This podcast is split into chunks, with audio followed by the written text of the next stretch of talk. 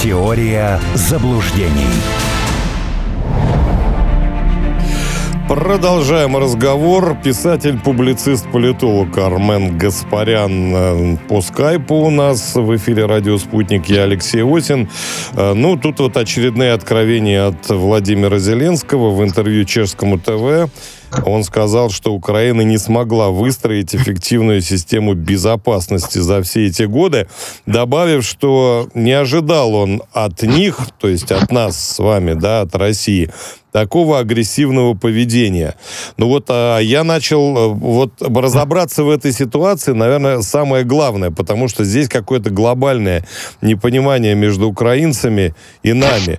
А вот что могли еще на том пути, который выбрали украинцы, они сделать? Еще глубже закопать вот эти доты на Донбассе, еще больше оружия получить, выклинчить, купить, не знаю, что сделать. Что еще? Вот он что имел в виду, как вам кажется? Я вообще не понимаю э, позицию Зеленского. Во-первых, все эти разговоры за 30 лет они не могли э, устроить э, систему безопасности. За этих 30 лет 22 года она не требовалась вообще. Она потребовалась только в 2014 году, после того, как некоторые начали ходить и убивать русских. Так это что, Путин, что ли, виноват в этом? Наоборот, э, я могу даже напомнить, когда в 2001 году э, Украина сбила самолет российский, который, помните, из Израиля летел. Сибирские авиалинии, да, из Израиля. Угу. Это вообще казус были. А, они же отрицали несколько дней, потом э, Кучма признал, ну да, в общем, извините, мы криворукие дебилы, ну что поделаешь, вот, э, вот теперь вот так. Буком, кстати, сбили. Ну, конечно. Что конечно, интересно, да. Э, то есть это все не требовалось. Если он имеет в виду последние 8 лет, так э, извините, Россия всеми силами пыталась э, остановить кровопролитие и вернуть это все в переговорный процесс. Но просто некоторые же этим не хотели принципиально заниматься. Я понимаю, конечно, э, Зеленскому бритиши поставили условия либо-либо. Либо ты будешь как Янукович, ну то есть барон-изгнанник, э, и мы тебе для этого все оперативно сделаем, э, потому что там клиентуры этой навалом. Либо вот ты давай развяжи все-таки войну с Россией, и тебе за это ничего не будет, а наоборот ты будешь что называется, при деньгах и всеобщем пиаре. А он не Но догадался это... спросить, а как же э, Михаил Николозович? Ну а что Который Михаил... уже попытался это сделать в свое время. Нет, ну э, у Михаила Николозовича не было э, истории э, восьмилетнего расчеловечивания русских. Давайте тоже не будем забывать. Да? На тот момент еще все-таки мы верили в какую-то такую ну, если не демократию, то, по крайней мере, в какую-то человечность. У нас наши клубы два раза выигрывали э, Еврокубки. У нас сборная не дисквалифицировалась отовсюду, где только можно, включая там следующие там пять турниров. А mm. тут с 2014 года э, это шло в безостановочном процессе. Но вот нам на любой вкус. Э, Сирия, а, Олимпиада в Сочи, а, дело Скрипаля, Марсель 2016. Да-да-да. Там, по-моему, еще сидят наши, если я Фанатское ничего... дело, да, это если кто не помнит из радиослушателей, да. Да, еще не все наши вышли на свободу, еще сидят. Ну и это вот дальше э, без остановок все крутилось. То есть созданы были все предпосылки, поэтому... Ну, Браудер, Магнитский еще можно вспомнить, правда ведь? Ну, вот если так уже копать, то можно вспомнить еще электоральные циклы, которые у нас были. Да, совершенно как, верно. Да. Которые не признавались сразу изначально. Плюс э, наше вторжение э, во все возможные выборы, э, неважно за кого, да, иногда даже вопреки здравому смыслу, э, но тем не менее, это же все было, то есть э, был создан фон. И на этом фоне, конечно, ты уже начинаешь э, выглядеть иначе. Э, поскольку Зеленский себя и деньги очень любит, но он эту историю сыграл. То есть, а, а что они хотели выстроить? Э, другой вопрос э, с Россией. Вернее, какая часть Украины что хотела выстроить? Юго-Восток хотел мира и спокойствия. Запад хотел воевать. Ну так они это и, и реализовали, в общем. Зеленскому надо тогда вопрос задавать своим предшественникам. Турчинову, например. Или же... Ну, Турчинов э, там был пару месяцев. Наверное, Порошенко все-таки, или там, я не знаю... Нет, ну войну-то начал Турчинов. Ну, Порошенко, войну, да. она уже досталась в наследство. Да? Можно да. Рубия поспрашивать. Ветерана, так сказать, западенского движения. Того же Авакова. Кстати, э, Вован и Лексус э, его развели тут. Завтра премьера будет. Нет, не за... Да, третьего. Завтра они покажут разговор с Аваковым. Ему вот туда тогда надо претензии адресовывать. Кстати, в том числе администрации Байдена. Ну, может быть, он уже просто забыл о том, что он был э, вице-президентом э, во времена Барака Обамы. И много чего делал. Вика Нуланд, небезызвестная. Да, собственно, можно, если ему этот уровень не нравится, ну, можно с сенаторами поговорить. Литси Грэм, например, мой любимый. Он что тогда был на посту, что сейчас. Нет, можно сказать. Но я не совсем, может быть, об этом. Вот смотрите, э, в переломные моменты для Украины, нарождающейся, скажем так, государственности, ведь такие намеки-то были раньше. В большинстве случаев Украина, во-первых, выбирала какую-то сторону, что, наверное, в такой ситуации для пограничной страны это смерти подобно. А во-вторых, всегда проигрывала. И когда Мазепа был, и когда Бандера был. Ну вот разве что с Богданом Хмельницким несколько им больше повезло. Ну, потому что Богдан Хмельницкий смотрел в сторону России. Да, я поэтому и говорю. А так они каждый раз выбирают проигравшую сторону. Почему? Ну, так это уметь надо. Э, Талантливый очень. Ну, конечно. Но самое главное, что э, они из э, раза в раз, из века в век это делают. То есть это система. Это, и это, в, в этой системе не бывает исключений. Но вот даже за 20 век, давайте вспомним, Скоропадский сделал ставку на Германию.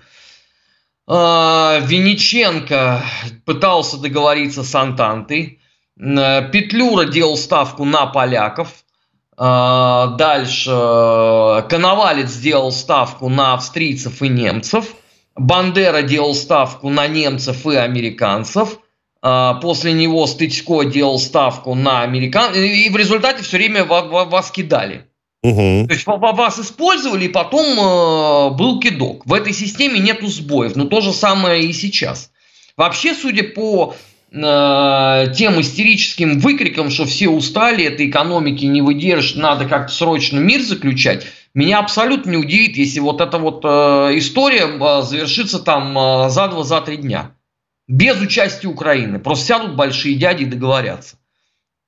А э, э аудитории почтенно объяснят, как с Афганистаном.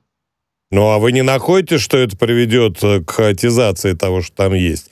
Да, может быть, оно побыстрее закончится, но ведь пойдут вот эти все атаманы-козалупы бесконечные, нет разве? Нет, ну... Плюс а самостоятельные там... Э, заградотряды и прочее, и вся эта мясорубка начнет крутиться в бешеном темпе. Нет, а при таком варианте это будет просто международная ликвидационная комиссия по хутору и все. Но... Со, ну, со всеми вытекающими оттуда э, последствиями. Потому что при этом варианте я вполне допускаю, что Запад э, перестает существовать как субъект Украины. Он просто уходит э, в полном составе в другие государства, которые будут там наводить порядок. Там останется какой-то лимитров, видимо, в виде маленькой Украины, которая будет со всех сторон окружена, чтобы она никуда не рыпнулась. Вот такой вариант тоже может быть. Ну, потому что безостановочная истерика. Вот, я уже не могу слышать, эти, эти вот слова «bad times». Потому, потому что это, это уже звучит как гимн э, в эфире CNN. Ну, э, это рано или поздно должно же завершиться. Ну, они каждый раз должны фонограмму включать из э, собачьего сердца. Суровые, я, суровые годы вот это вот приходят. Вот при, при, нет, ну могут поставить песню с первого альбома Led Zeppelin Good Times, Bad Times. Ну, при, примерно так, наверное, и есть.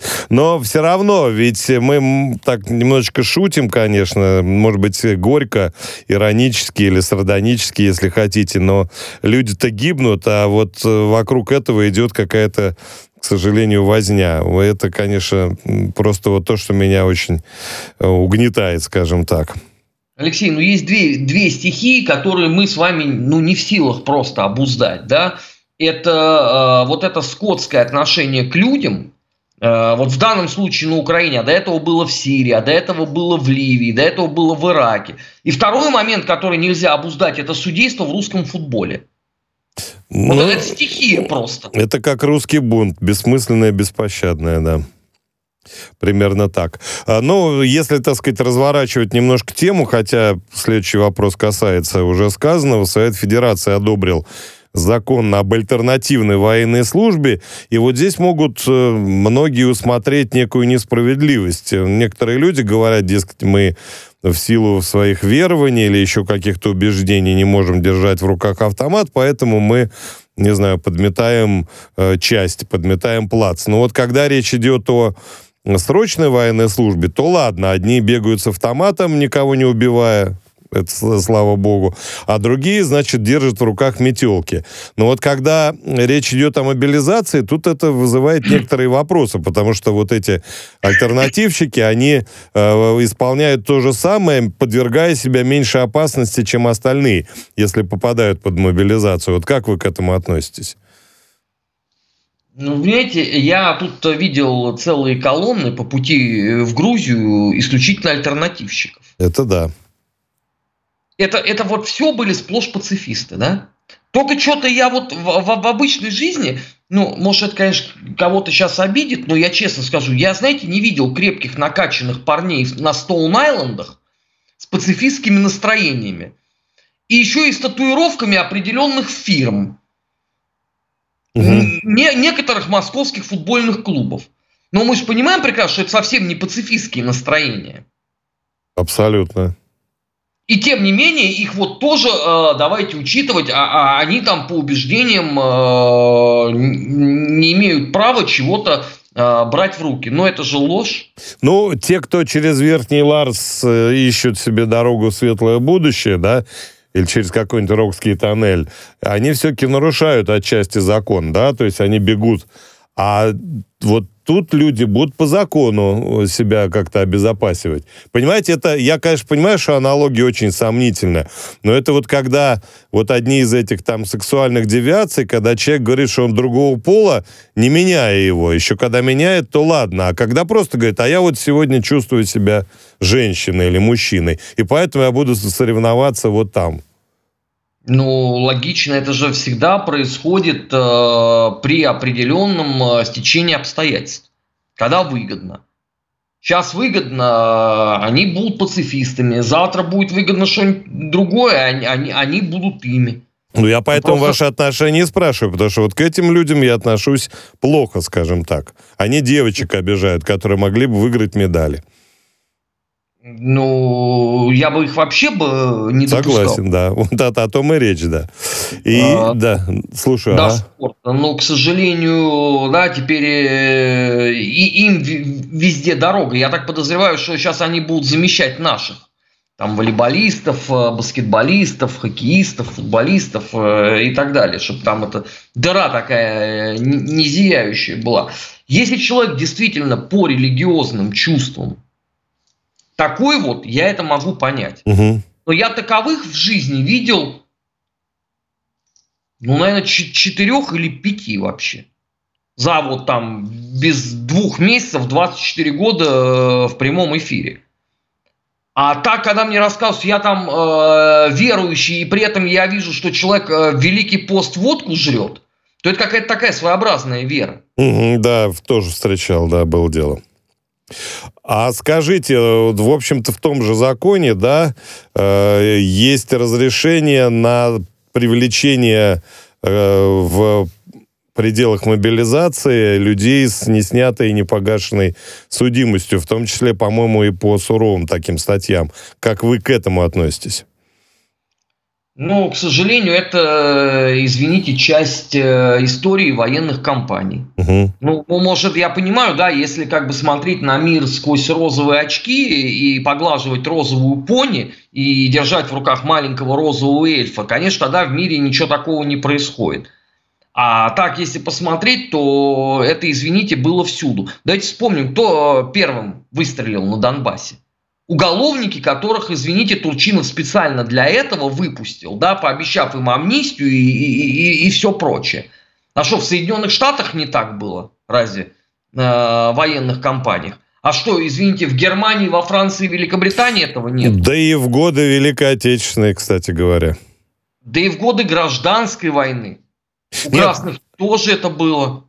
Но я дам случай, может быть, не совсем об этом, просто очень возмущались, когда выпустили этих ребят из торнадо, которые сидели за издевательство, убийство и прочие мерзкие деяния, да. Мы сильно возмущались, а потом сами поступили так же. Ну, у нас, конечно, не торнадо, но люди, мягко говоря, с э, такой репутацией суровой.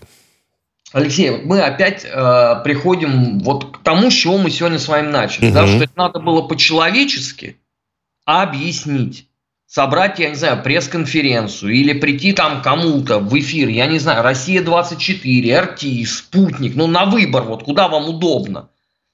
Выступить, чтобы потом журналисты это могли растолковать людям, и все бы было бы нормально.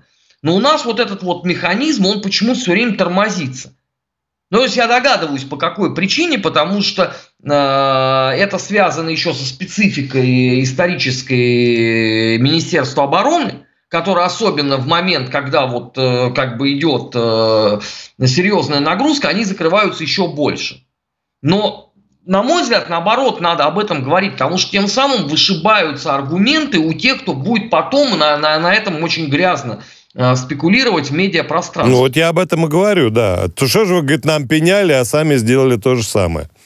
Ну, к сожалению, да, это вот э, а, а, абсолютно э, типичная для нас недоработка, с которой, я не знаю вообще, вот, ну, мы из раза в раз мы э, наступаем на одни и те же грабли. То есть, вот, опять же, да, там, если проводить параллель, мы вот в каком-то моменте начинаем э, внезапно становиться из футбольного клуба «Спартак» футбольным клубом «Химки» минут на 20, да, потом у нас возвращение идет э, в нормальное футбольное состояние. Есть такое дело. Мне, кстати, коллеги подсказывают, что люди, которые пересекали границу в Верхнем Ларсе, не нарушали законов, потому что границы не были закрыты. Ну, я просто здесь вот эту грань не знаю, где начинается уклонист и заканчивается путешественник э, в прекрасную страну под названием Грузия. Ну, наверное, где-то она есть, когда человек начинает считаться уклонистом, просто не юрист, и вам тоже объяснить вряд ли смогу. Ну, с момента получения повестки. Если он ну, а если он ее как-то проигнорировал, там, не знаю, не получил? Ну, Тогда нет, получения... а? Ну да, да, да. Но есть а, если, а если он до этого дал по тапкам, ну я не знаю, а как к нему претензии предъявить? Нет, так никак, Может, нет. Никак. И еще одна тема, которую хотел бы с вами обсудить в свете тоже политики недавних дней. Президент Казахстана Касым Жамар Такаев амнистировал участников беспорядков январских. Я залез, посмотрел, там было около 10 тысяч задержанных. Не знаю уж, кому из них предъявили всяческие обвинения. Но я вспомнил Э, несколько амнистий подобных. Ну вот, в частности, у нас в Чечне была амнистия, то есть сказали, что те, кто не нарушал закон тяжело, там не, не причастен к э, преступлениям там серьезным, тех тоже амнистировали. А вот на Украине э, в Минских соглашениях такой пункт был, но категорически отказывались украинцы его э, инициировать, скажем так. То есть амнистии там объявлена не была. Вот что скажете на эту тему? Правильно ну, вообще Такаев поступил? Ну, это покажет время, насколько ситуация там э, стабилизировалась, и все это э, не повторится в краткосрочной перспективе. У меня э, двоякое к этому отношение. Во-первых, я э, так и не понял суть явления, но если людям инкриминировали чуть ли там не организацию государственного переворота, то есть это в любой стране это, это одна из самых тяжелых статей. Ну, по ним как-то я не очень представляю амнистия, да, и ладно бы там он, ну, я не знаю, улицу в неположенном месте перешел бы там, ну, ну или что-то он такое вот сделал бы, ну, там, э, песни горланил бы в состоянии э, алкогольного обморока, ну, тогда я понимаю, да, амнистия, а если это, извините, государственный переворот, это как? С другой стороны, у нас же тоже это было с вами. Вспомните. Ну, я про то и говорю. 93-й год. Да. И, э, государственный переворот, а потом, как это, а, это называлось-то, э, договор о гражданском согласии. И все... А ну, может быть, просто иначе гражданскую войну сложно закончить. Ну, а я не уверен, что тогда ее закончили. В 93-м. Она полыхала-то все 90-е годы. Она просто перешла в другую фазу. Но что, общество было консолидировано в 90-х? Нет. Нет. Градус ненависти к правительству что куда-то от этого делся? Нет. Убивать перестали в Москве, зато, извините, на Северном Кавказе что творилось. Поэтому я не знаю, что там они а, оттянули. А что касается Украины, так понятно, ну не, не для того же это все затеяли, чтобы объявить амнистию. Но ну, ведь в таком, э, в таком случае в, с украинским казусом, да, вот с, с этой ситуацией, с Минскими соглашениями, могли на свою сторону привлечь людей, которые могли бы, так сказать, сложить оружие. Предположим, конечно, вряд ли, но тем не менее. Но даже этого шага не, не было сделано. Ну ладно, там выборы, тут я понимаю отчасти, да, там вот остальные пункты. Еще какие-то. Но вот здесь почему они не объявили? Это же символический акт.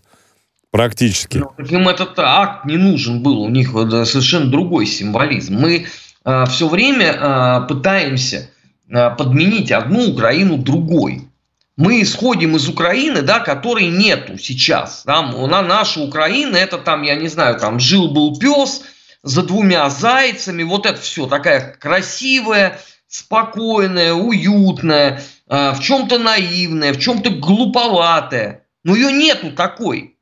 Уже очень-очень давно. Она стала другая, эта Украина. И мы все время ждем, когда там э, что-то такое мелькнет родимое. Ну как там может мелькнуть родимый, если вот э, вчера э, в Николаеве 72-летнюю женщину осудили на 15 лет как координатора ДРГ, у которой в квартире эта ДРГ была. Ну, ну это что вообще? В какой стране это, это вообще возможно? 72-летняя. А я так подозреваю, что вся ее вина была в том, что она, наверное, где-то задала вопрос. Какого хрена это все происходит? А для того, чтобы общество все время держать в панике, то, конечно, вот это идеальный вариант. То есть женщину сразу осудили, по сути дела, на пожизненное. Ну и 72 плюс 15. Я не думаю, что она там проживет столько, к сожалению. Ну, и в одном случае есть шанс. Ну да, это возвращение Николаева э, в родную угу. гавань. Если, конечно, она там будет сидеть, да, а не где-нибудь в Ровно. Э, или Ивано-Франковский. С этих выродков-то это останется. Это же не единственное дело. Ну, это же постоянно идет э, вот такое э, высекание ужаса у общества от того, что может быть. Ну, какая же тут амнистия? И потом, амнистия какой дате? К 14 октября нельзя амнистию проводить. Извините, у Бандеры такого слова не было. У него было а слово «атентат». нет истории сейчас. Хорошее такое было слово. Ну, у нас, да, была. Причем у нас было несколько, шесть, по-моему, или семь амнистий. Последняя-то была уже после того, как Кука э, поймали. Это вот последние уже там попали под нее. А до этого, они, по-моему, каждый год а, объявлялись амнистии, чтобы э, выкорчевать оттуда частично этот элемент. Но это, это, опять же, это власть, которая хотела, извините, мира там. А здесь другая история. Здесь наоборот, чем больше погибнет, тем больше э, красочных картинок и фотографий получится. Они же из другой логики ты свой. Зачем им амнистия? Ну, я, я-то из простой исхожу, как мне кажется, человеческой.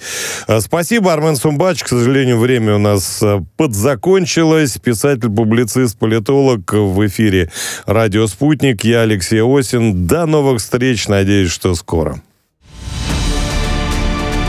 Теория заблуждений.